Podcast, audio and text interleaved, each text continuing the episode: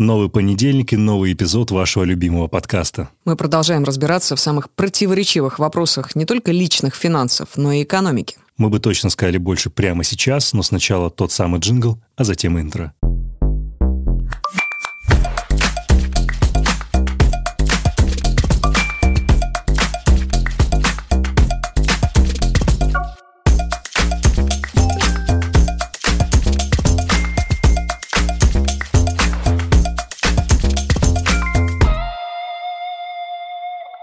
Это две любопытные транжиры Антон Маслов и Элина Тихонова. А вы слушаете «Прикладывайте» – легкий подкаст «Газпромбанка» и студии «Глаз» на сложных ситуациях с деньгами. В этом эпизоде мы будем разбираться, как перестать тратить слишком много денег. Что делать, если вы шопоголик, и почему каждый из нас порой может сталкиваться с проблемами с расходами.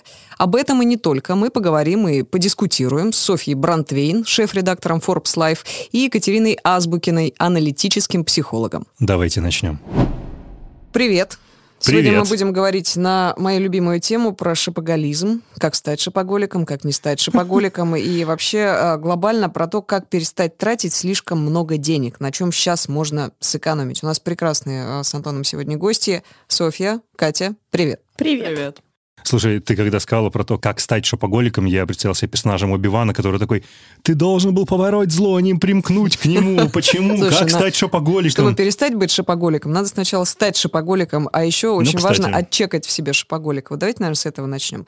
Софья, ты шопоголик? Слушайте, вот вы сейчас начали об этом говорить, я подумала, что шопоголизм есть очень разного масштаба. Вот у меня есть хороший знакомый, который всегда, когда у него остается 3 рулона бумаги, покупает еще 10.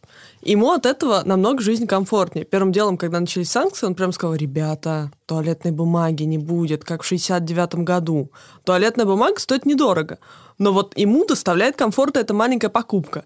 И я задумалась, что, наверное, да, в каком-то смысле можно назвать меня шопоголиком тоже, потому что я чувствую за собой вот это, знаете, типа грустно, плохо, одиноко, и вместо Тиндера ты лезешь на Озон, Авито, в моем случае даже, наверное, на Автору, потому что там продаются машины и мотоциклы.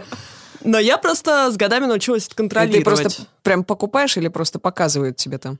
Вы продаете рыбов? Да, нет, да, вот мне показывают красиво. Я научилась это контролировать. Мне сейчас, знаешь, как есть старая шутка, что это называется зыринг. Мне хватает вот позырить, повыбирать это и как-то... Да. Вот, зыришь? Ну, такой ты не очень. Ну, подождите, давайте прямо. Ты какой-то не очень настоящий шопоголик получается. Давайте как в клубе анонимных шопоголиков, только не анонимных. Вот я начну, я признаюсь, я шопоголик. Я шопоголик продуктовый. Мне спокойно, как твоему товарищу с туалетной бумагой, когда дома есть еда какая-то. Реально, это, видимо, знаешь, страх умереть с голода, какая-то генетическая такая история, да? И я, наверное, успокаиваюсь как раз вот делая какие-то продуктовые припасики. Есть в этом проблема. Я успокаиваюсь, покупая новые машины, мотоциклы и часы. Чуть сложнее, чуть дороже. Чуть-чуть. Стоп. Давайте мы спросим Катерину вообще, что такое шопоголизм с психологической точки зрения. Я не поняла, то есть я одна призналась. Значит, мне не дали, я хотела рассказать стыдную историю. Да, расскажи стыдную историю, возвращаемся. На самом деле, я поборола свой шопоголизм очень просто. У меня было довольно сложное увольнение примерно год назад. И чтобы справиться с ним, я купила машину и поняла, что я получала от нее новые эмоции 2 дня. Я инвестировала в свой дофамин 3,5 миллиона рублей, чтобы 48 часов быть в хорошем настроении. Вот, Софья, а мое масло оливковое работает гораздо дольше. И тут я подумала, знаешь, как-то не очень логичная инвестиция. Я вроде как в Forbes вышла работать. Надо пересмотреть свои какие-то интересы. И я просто начала тормозить себя. И особенно вот в текущей ситуации, когда за рулем предпочитаю не тормозить лишнее, это ДПСники тормознут. А сейчас я прям понимаю, что даже если есть какие-то деньги, вот точно не тот момент, когда надо пойти купить себе еще одну машину, еще один мотоцикл или еще одни часы. Но поэтому зыринг. Это были не последние деньги. Катя, в чем ты признаешься? Можно я сначала так интро небольшое сделаю насчет того, что мы вообще будем называть шопоголизмом? Потому что есть очень большая разница между успокоением тревоги посредством покупок, да, и вот покупка туалетной бумаги, еды, вот этого вот мелкого такого барахла, которая помогает, заземлиться. Это такая немножко обсессивно-компульсивная история, когда есть какие-то ритуалы, которые помогают заземлиться. Это одна тема.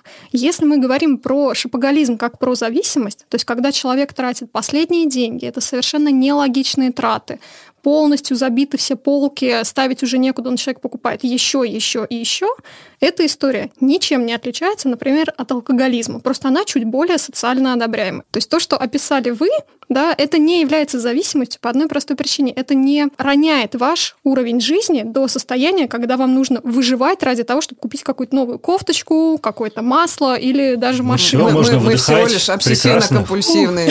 Психологически здоровы, просто тревожные. То есть вы гасите тревогу, да. Это погашение такой тревоги. И в целом мы все это делаем теми иными способами. Так, мы раскрылись.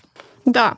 А если говорить про меня, да, у меня история с покупками, она менялась в течение жизни. У нас как бы здесь нужно понимать, что на просторах нашей необъятной родины большинство людей обладают зависимым или созависимым типом личности. Но, конечно, были моменты, когда, у меня была какая-то накопленная сумма, я пошла и бухнула ее целиком. Просто мой шопоголизм, он чуть более скомпенсирован рациональным осознанием. Во-первых, я их оправдываю, во-вторых, я их считаю. Но, конечно же, я не уберегаюсь от каких-то покупок, которые потом сидишь и думаешь, господи, чем я думала, и зачем это вообще все было. И это вот история про дофамин на 48 часов за овердр на денег. Иногда, чтобы тратить меньше, лучше взять свои деньги, отложить в сторону и забыть про них на неопределенный период. Но согласитесь, что это было бы, мягко говоря, недальновидно, если бы вы их убрали под матрас, книжку или в пуховик. Лучший способ сегодня – это открыть вклад «Копить» в «Газпромбанке» и заставить деньги работать под 13,3% годовых. Это надежный способ пройти сквозь перемены не только без потерь, но и с хорошим плюсом на счете. И если вы клиент банка, то откройте вклад в мобильном приложении в пару кликов. Если вы еще не клиент банка, то получите двойную выгоду. Оформите умную карту Visa или Мир, а затем откройте вклад в «Газпромбанке». Но это корректируемо. Просто чем больше вы рефлексируете, тем более безобидными становятся ваши зависимости. Вот тут тоже могу добавить, что, собственно, мы с моим психотерапевтом обсуждали это много раз, и тебе нужно просто до этого дойти, что ты чего-то гасишь вот этими своими покупками, и надо решить какую-то проблему в своей жизни, чтобы... Что ты реально гасишь, да. Да. Вот да, когда речь идет про несообразность, речь идет уже про зависимость. Когда это пока, такие невинные шалости, как бы ок. Мы все равно все найдем, обо что поразряжаться своей тревогой. Потому что это нормально, люди чувствуют тревогу, и живя в мегаполисе, а все мы не по лугу гуляем. Пространстве, да. Здесь уровень стресса, он достаточно высок. Вопрос всегда в степени. Во-первых, в степени того, что ты компенсируешь, да, это речь идет про какую-то фоновую тревогу или про какую-то серьезную травму. А, во-вторых, чем ты это компенсируешь? Алкашка или новая сумочка, это очень тоже разные, знаете ли, вещи. Конечно, хамовники с пива стоят 50 рублей, а сумка Louis Vuitton 100 тысяч. Мне кажется, выбор вообще очевиден. Еще останется на капельницу и на терапию. Ты хочешь, чтобы я признался? Ты на меня косишься уже так долго. Конечно, я жду. Давайте, мы любим секретики. Слушай, последнее, это не шопоголизм, то есть, не знаю, мне кажется, как Соня, у меня были какие-то деньги по окончании 21 года, я пошел, купил себе супердорогие часы. Закрываю там свои штуки, связанные со статусом. Кстати, Кать, а справедливо так диагностировать? У тебя покупка была тревожно-обсессивная, обсессивно-компульсивная, или это реально тебе надо? По каким признакам отличить? Если часы дорогие Антона до сих пор радуют, или машина радует Софью, меня радует. Значит, это было ок, например, да? А если мое оливковое масло в какой-то день я открываю свой шкаф и уже разочарованно на него смотрю, значит, это было все-таки по тревоге куплено и было зря. Здесь вопрос в том, есть ли у покупки какой-то смысл и какая-то функция, кроме как самоуспокоение. Ты же понимаешь, в моменте всегда можно придать смысл и объяснить себе необходимость ровно этой сумки немедленно, прямо, сейчас. Тут я тогда вообще... Например, если я коллекционирую часы, когда у меня их 6, в них нет никакого смысла, я могу не носить какие-то модели годами. Но ты можешь сказать, что это инвестлоты. Смысл не тождественен пользе. Не обязательно. Есть многие часы, многие покупают какие-то модели, просто потому что им нравятся, они теряют в цене. Далеко не каждые часы это инвестиция. Но при этом ты покупаешь, потому что ты просто мне приятно, мне нравится. Я хожу и наглаживаю свое золотишко. Получается, что это в каком-то смысле тогда зависимость, повторюсь, да, есть разница между пользой функциональной и некоторым смыслом. Вот коллекционирование, да, это история про некий внутренний смысл. Эти часы что-то для тебя значат. Ну, слава богу. Они что-то для тебя символизируют. То есть пока тебе есть что есть и есть где жить, да, и ты не там на вокзале, ты не на вокзале сидишь под угрозу, да? Да, часами обвешанная. Вот. Это... Хочется тут сделать заявление для всех моих друзей. Мой Ягуар 93-го года, который ломается, это смысл. Это глубокий смысл. Слушайте, а вот же еще какой есть момент, который, мне кажется, тоже рискует перерасти в шопоголизм. Желание соответствовать. Вот, Соня, наверное, в твоей среде это особенно, да? Вот может нормальный стилист без Луи Виттона существовать, да, ходить там в условной Заре, например? Существовать с точки зрения логики, да, а по своему собственному ощущению зачастую нет. Но все молодые стилисты, молодые редакторы, они проходят через вот это, знаете, я это называю отчуждение от труда. Когда ты, значит, сидишь молодым редактором за 50 тысяч рублей, пишешь круглые сутки про Селин, Луи Виттон, Диор, Шанель, что-то Cartier, в голове твоей меняется а необратимо. У тебя нет на это денег. Но это искушение. И ты так это хочешь. Вот ты описываешь эту сумку, а ты понятия не имеешь, что это за сумку, почему она стоит 200 тысяч рублей. И тебе нужно это потрогать. Только когда ты натрогаешься, ты поймешь, да пофиг. Футболка Луи Виттон и футболка Зара отличаются друг от друга 2% эластана в составе. Разницы никакой нет. Да, и ты отпускаешь это постепенно. Вот, кстати, ты очень важную мысль подняла. Относительно часов у него был разговор с моим другом. Суперсостоятельный человек с огромным количеством денег. Он за всю свою жизнь, вот он носит самсунговские умные часы. То есть у него нет там, не знаю, ни роликсов, ни бреге, ничего. И он их не собирается покупать. И он мне говорит, типа, ну зачем ты их купил? То есть, ну, никакой необходимости в этом нет. Я говорю, послушай, ну, ты уже через это прошел, да? То есть, у тебя огромное состояние, ты можешь себе в любой момент их приобрести, и тебя больше это не заводит. Меня заводит. Он такой, нет, типа, это вопрос внутренней философии. Екатерина, как вообще дело реально обстоит? Надо пройти через этот путь, вот, как бы, искушения, отчуждения? Или можно сразу, как бы, это перепрыгнуть и стать вот таким осознанным аскетом, сказать, что да, окей, файн, мне не нужны вот эти, там, часы на несколько миллионов рублей? Здесь будет вопрос про не путать божий дар и яичницу. Окей. В чем разница? В чем разница? Вот если до этого мы говорили про покупки, как про некий способ сбросить немножко тревоги, то покупки для статуса, как раз для того, чтобы соответствовать какой-то маске, маркеру, обществу, это уже история нарциссическая. Вот очень мало я знаю людей, у которых, ну, такой внутренний контейнер и такой невероятный, значит, багаж этой рефлексии, философии и прочего, что они могут вообще без внешней атрибутики, да, чувствовать себя наверху Тибета и совершенно прекрасно себя там ощущать. Для большинства людей покупка каких-то финтифлюшек, они помогают произойти вот этой внутренней инициации, внутреннему переходу с уровня на уровень. У меня там вчера была зарплата 100 тысяч рублей, а там через год у меня зарплата 300 тысяч рублей. И покупка футболки другого бюджета, она помогает внутри прожить вот это изменение, да, статуса. Это такая ритуализация, когда мы переходим из любого статуса в любой статус, и это какая-то значимая история. Это должно сопровождаться каким-то ритуалом. Ритуалом, и в том числе покупка вещи. Вот вчера я был стилистом там, за 50 тысяч рублей, сегодня я стилист за 500 000. Это также сопровождается через вот эти вещи, ритуалы, атрибуты и прочее. И это важно. Вот людей, которые могут это совершить вообще без внешней атрибутики... Их чрезвычайно мало. Их по пальцам можно пересчитать, потому что... Ну, то есть это здоровые люди человеческие. И тут, сказать, тебе часто кажется, что они это делают. Знаешь, очень много была волна, что типа вот, новая волна бизнесменов в Силиконовой долине вообще не тратит деньги на одежду. Да, да, они ходят как в одинаковых футболках. Да, в каких футболках? В Брионе? Да, это хороший вопрос. Они не ходят в футболках Топ-шоп. Цукерберг не носит джемперы Маркс и Спенсер, он носит джемперы Лора Пьяна. То есть, как бы, да, они одеты просто... Но дорого, банально, потому что вот здесь, если мы к шопоголизму будем возвращаться, одно дело покупать все время, простите, говно каждую неделю, а другое дело, когда ты понимаешь, почему ты тратишь много или больше на какие-то вещи. Это тоже вопрос. И второй еще момент, у меня много знакомых, там всяких успешных стартаперов, бизнесменов, они не покупают одежду, зато они, например, безостановочно инвестируют в свой бизнес, даже когда можно, казалось бы, было успокоиться. Вот он обвесил офис телевизорами, он всем обновил еще раз компьютеры. Тоже, мне кажется, со стороны иногда думаешь, блин, какой человек осознанный, а там, если палочкой поковыряться, окажется, что тоже как бы не все так осознанно.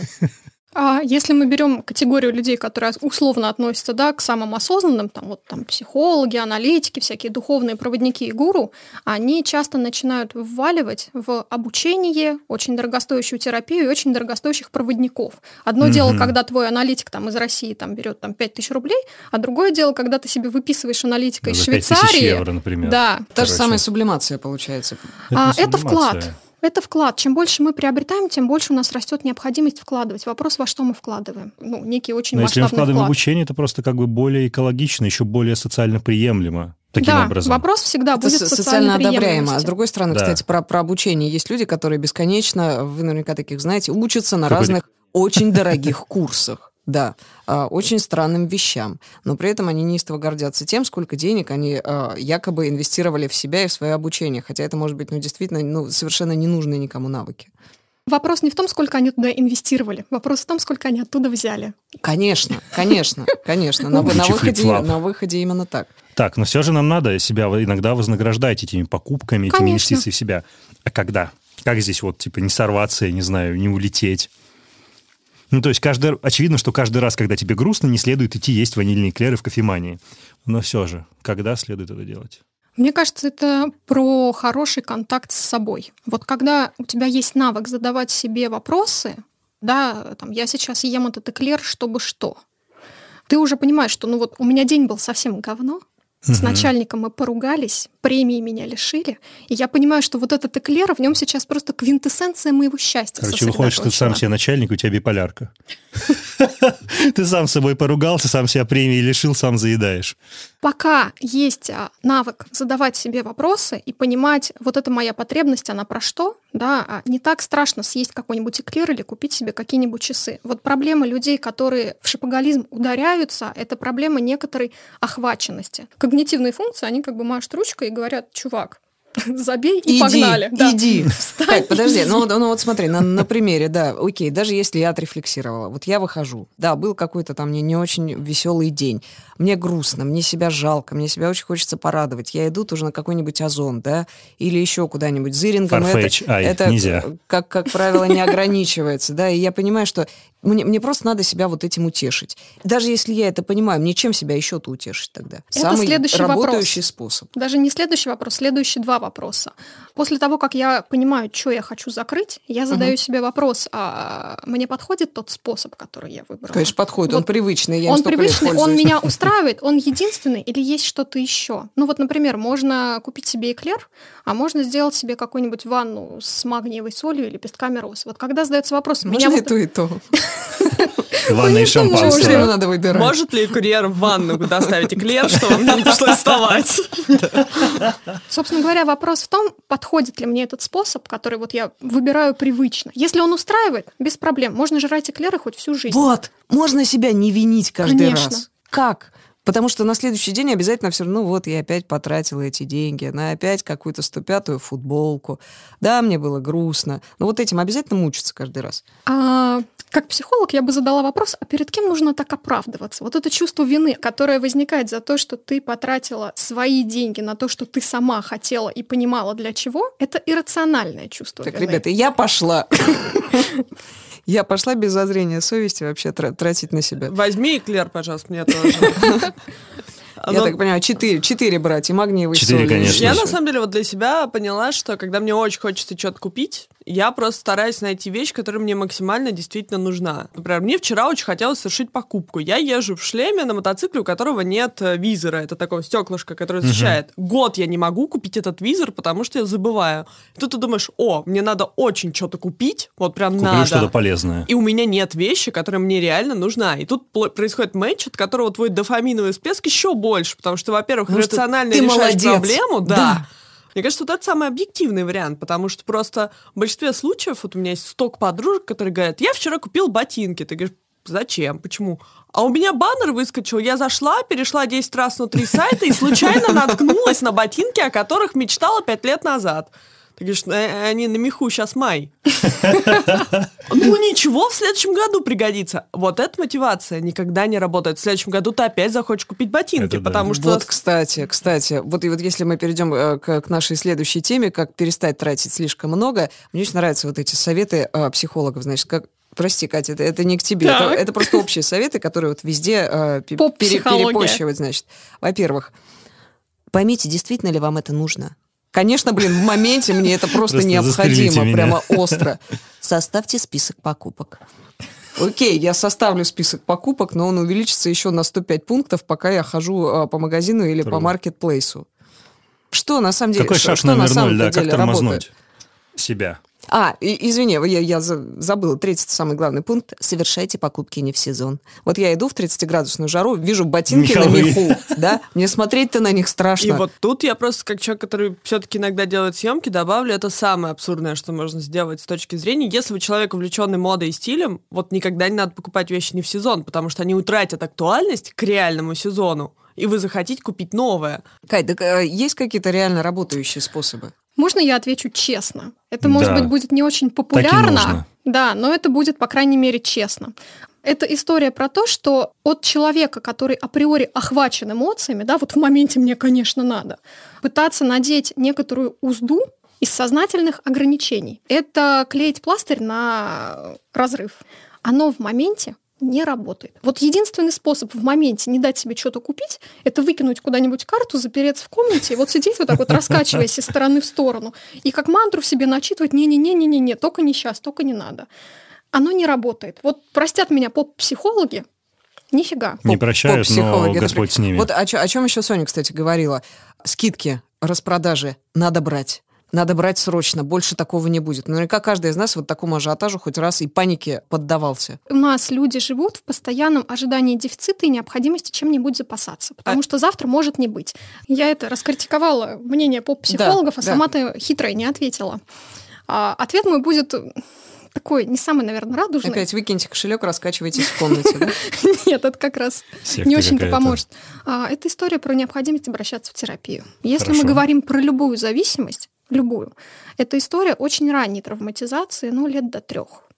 Туда докопаться и понять, где я был глобально недокормлен, фрустрирован и что я не мог пережить, долго, дорого, трудно, но в конечном счете только это может помочь. Вот повторюсь, это если речь идет про серьезную зависимость. Мы же, когда говорим про алкоголиков, мы же не говорим, ты прочитай мантру, пойми в моменте, что тебе не надо бухать, и тогда вообще все будет... Можно без мантры, просто пойми, просто перестань. Просто перестань. Оно не работает. Зачем ты пьешь? Прекрати.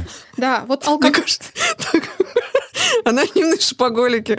Выясняется, что и анонимные алкоголики. Все слышали механизмы эти фразы, зависимости, да? Они будут аналогичные и у шопоголиков, и у алкоголиков, и у трудоголиков. Поэтому в конечном счете оплатить себе длительную психотерапию гораздо дешевле, чем купить себе 25 евро. И все так погрустнели. А если у тебя зависимость от психотерапии?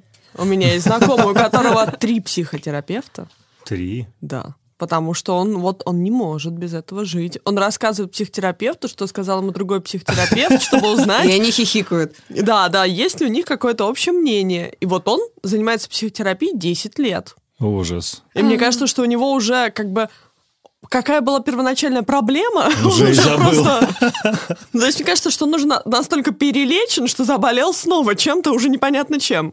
Блин, такой кринж. Это не психотерапия. Это какая-то... Это сериал «Сплетница». Да, это какая-то очень массовая игра, в которую втянуты 4 взрослых человека, каждый из которых не выполняет свою функцию. Когда мы говорим про 3 психотерапевтов, ни один из которых не задает вопрос, а во что мы тут вообще играем, что это за групповая такая история-то, да, несанкционированная? Я не знаю, все ли там 3 знают про существование друг друга, да. Но он мне точно сказал, что он рассказывает одному психотерапевту, что ему сказал другой. То есть как минимум 2 психотерапевта, наверное, в курсе советов друг друга. Такая история бывает. Больше клинических случаев в этом подкасте.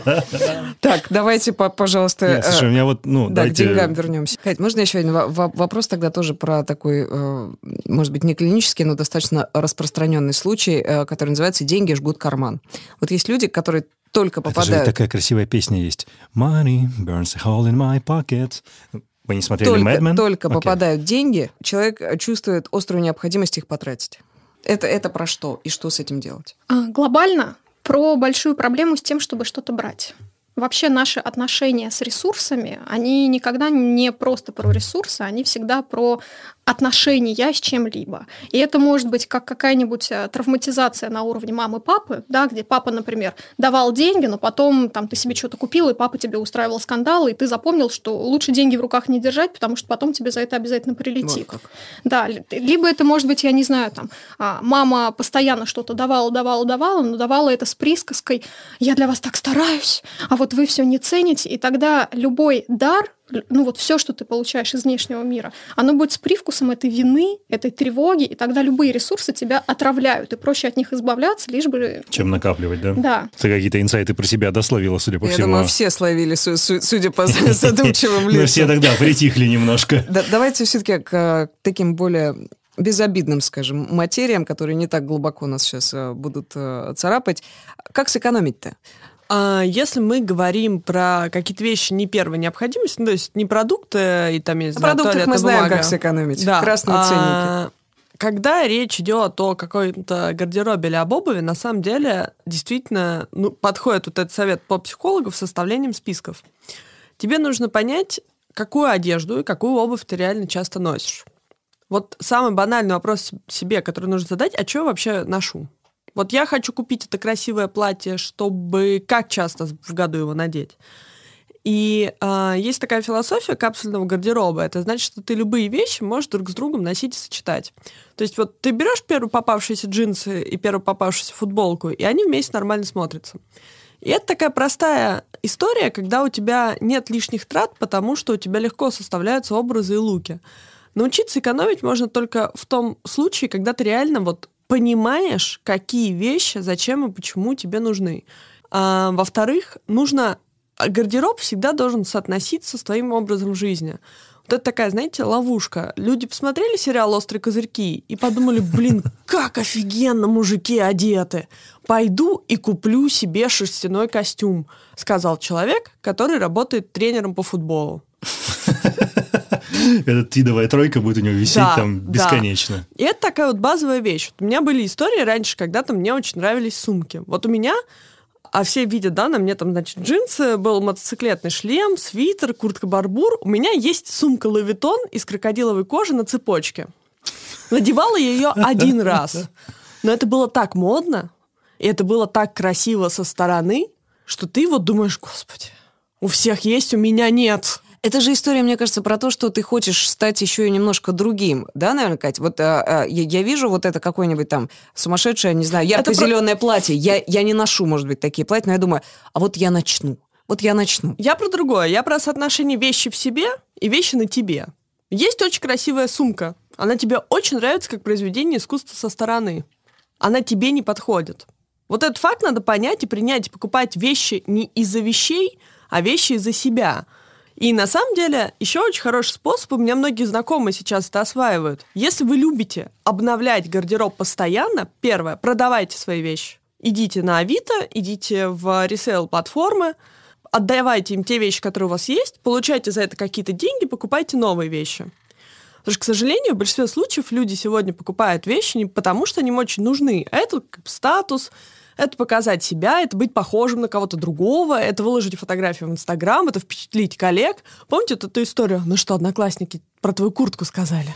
Это просто 10 из 10. Всем классом уже все обсуждали мою куртку. А тебе во взрослом возрасте этого часто хочется. Я уверена, у каждого есть история, когда он вот оделся, в зеркало на себя посмотрел, подумал...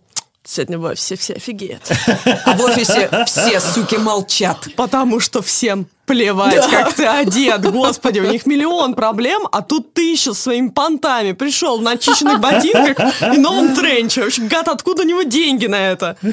Вот надо как бы... На первом месте должен стоять твой комфорт, твои ощущения в этой одежде. Потому что часто тоже мы, когда покупаем вещь, потому что она красивая, мы себя чувствуем в ней некомфортно. Зачем покупать вещи, чтобы другие сказали «вау», особенно когда эти вещи тебе не нужны. Ты инвестируешь в предполагаемый чужой восторг, который далеко не всегда еще и тебе принесет... Это же тоже наркота. Чужой восторг, лайки в Инстаграме по поводу твоего нового платья. Ты заставляешь вернуться к тому, что просто сходить на психотерапию. Спасибо, с вами были сегодня прекрасные спикеры. До свидания. Нафиг на терапию. Кать, как отвязаться? Понятно, что сходить на психотерапию, разобраться с проблемами раннего детства. Как не зависеть от чужого восторга и от чужого мнения? Все ходят с сумочками Louis Vuitton. От чужих ожиданий, я бы еще дополнил. Да, и от чужих ожиданий, и от собственных ожиданий. А я вот не хочу покупать себе сумочку Louis Vuitton. Тут, наверное, нужна какая-то смелость и наглость внутренняя. Вообще позволять себе идти наперекор толпе, Это всегда про смелость и наглость по одной простой причине. Люди изначально существа социальные. У нас на подкорке заложено, что мы выживаем, когда мы сбиты в группы. Если в группе у всех сумочка Луи Виттон из крокодиловой кожи, то для того, чтобы чувствовать себя членом группы, мне, значит, надо эту сумочку налепить. В принципе, могло бы помогать понимание, как я отношусь к этой группе не через вещи. Сонь, я хотела еще немножко тебя попытать по поводу ресейл-культуры. Она меня восхищает, честно говоря. Я смотрю, все новые и новые появляются места и точки. Там действительно классно. Что это такое? Там недорого. Перепродажа. Это... Как это правильно сказать? Это платформа, цивилизованный секонд-хенд такой. Да, цивилизованный секонд-хенд. Продают типа вещи БУ, но в хорошем состоянии, отхимчистенные, которые как бы близки к состоянию новой вещи или вещи, которые прослужат тебе 1-2 сезона, и ты не будешь чувствовать себя как бы в каком-то тряпье. И ресейл, по сути, возник из защиты окружающей среды, потому что вместо того, чтобы выкинуть, отдай на переработку или перепродай. И ты, например, хочешь себе сумку Луи Виттон, но тебе не важно, она 20-го года, 15-го года или 5-го года. И ты покупаешь за цену в 3 раза ниже сумку в идеальном состоянии, Луи Виттон, классика, все супер, и как бы все рады. Человек получил свой какой-то бонус за продажу этой вещи, ты купила вещь, все счастливы. Там и в 10 раз ниже цена может быть по некоторым вещам. Скажи, пожалуйста, в твоем High Society, как к этому относится вообще? High Society? Это стрёмно или не стрёмно? High Society... Как и любые, знаешь, вот эта проблема белых людей.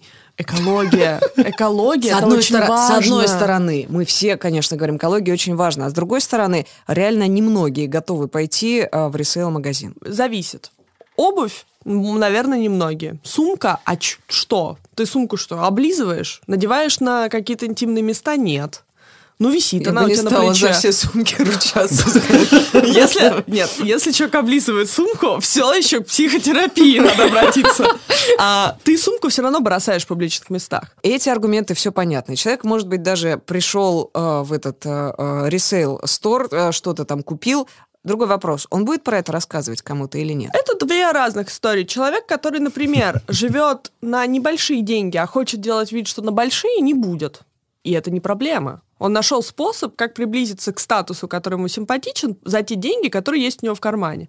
А большая часть людей, она будет говорить: я за экологию, купила в секонд-хенде, я за мать природы, я купила в секонд-хенде. Потому что тоже важно понимать. Мы вот сидим, значит, такие все умные на чистых прудах, ресейл-платформы. Ну, за пределами МКАДа, я думаю, что про ресейл-платформу, кроме как у баб Вали на рынке на картонке, никто ничего не слышал. Просто в России же очень сильны стереотипы. У нас в главе БУ это секонд-хенд, это какое-то что-то вот купленное на Авито. С этим запахом. Помните этот запах секондов? Не-не-не, не китайских. Ну, затхлый такой, вот как будто ты открыл шкаф бабушки. Это пройдет. Нужно просто понять, что есть ресейл-культура, где вещь реально после химчистки в идеальном состоянии. А есть секонд-хенд, где футболка стоит 100 рублей, потому что, кажется, в ней кто-то умер в прошлом веке. Вот это 2 разных истории. Я считаю, что если кто-то сейчас стесняется, не проблема, не рассказывай об этом. К тому же это еще и повестка про экономию. Да, конечно, с чего мы начали, собственно говоря. И свой шопоголический угар вполне можно в 10 раз дешевле удовлетворять вот в таком магазине. Как знаешь... Я не знаю, мне кажется, лучше завершение быть не может. С вами были амбассадоры ресейл-сторов. Не, я прям считаю, что надо 1 раз попробовать. Нужно вот пойти, купить вещь и посмотреть на то, какие ты будешь от этого испытывать эмоции. Если тебе каждый раз будет казаться, что у тебя что-то чешется, тебе грязно, некомфортно, значит, не твое. Значит, тебе к психологу, опять же. Ну да, да, но, скорее всего, мне кажется, что рано или поздно мы все придем к тому, что мы будем покупать вещи после переработки, апсайкл, ресайкл, даунсайкл. Мы выучим все эти умные слова и станем все намного более экологичными. По-моему, прекрасно. Блин, это было круто. Спасибо большое. Вы были восхитительны, Соня, Катя, огромное спасибо. Пожалуйста. Вы слушали «Прикладывайте» – легкий подкаст «Газпромбанка» и студии «Гласно» про сложные отношения с деньгами. Он доступен на всех подкаст-сервисах. Подписывайтесь, ставьте оценки, оставляйте комментарии. Да ладно вам, прикладывайте.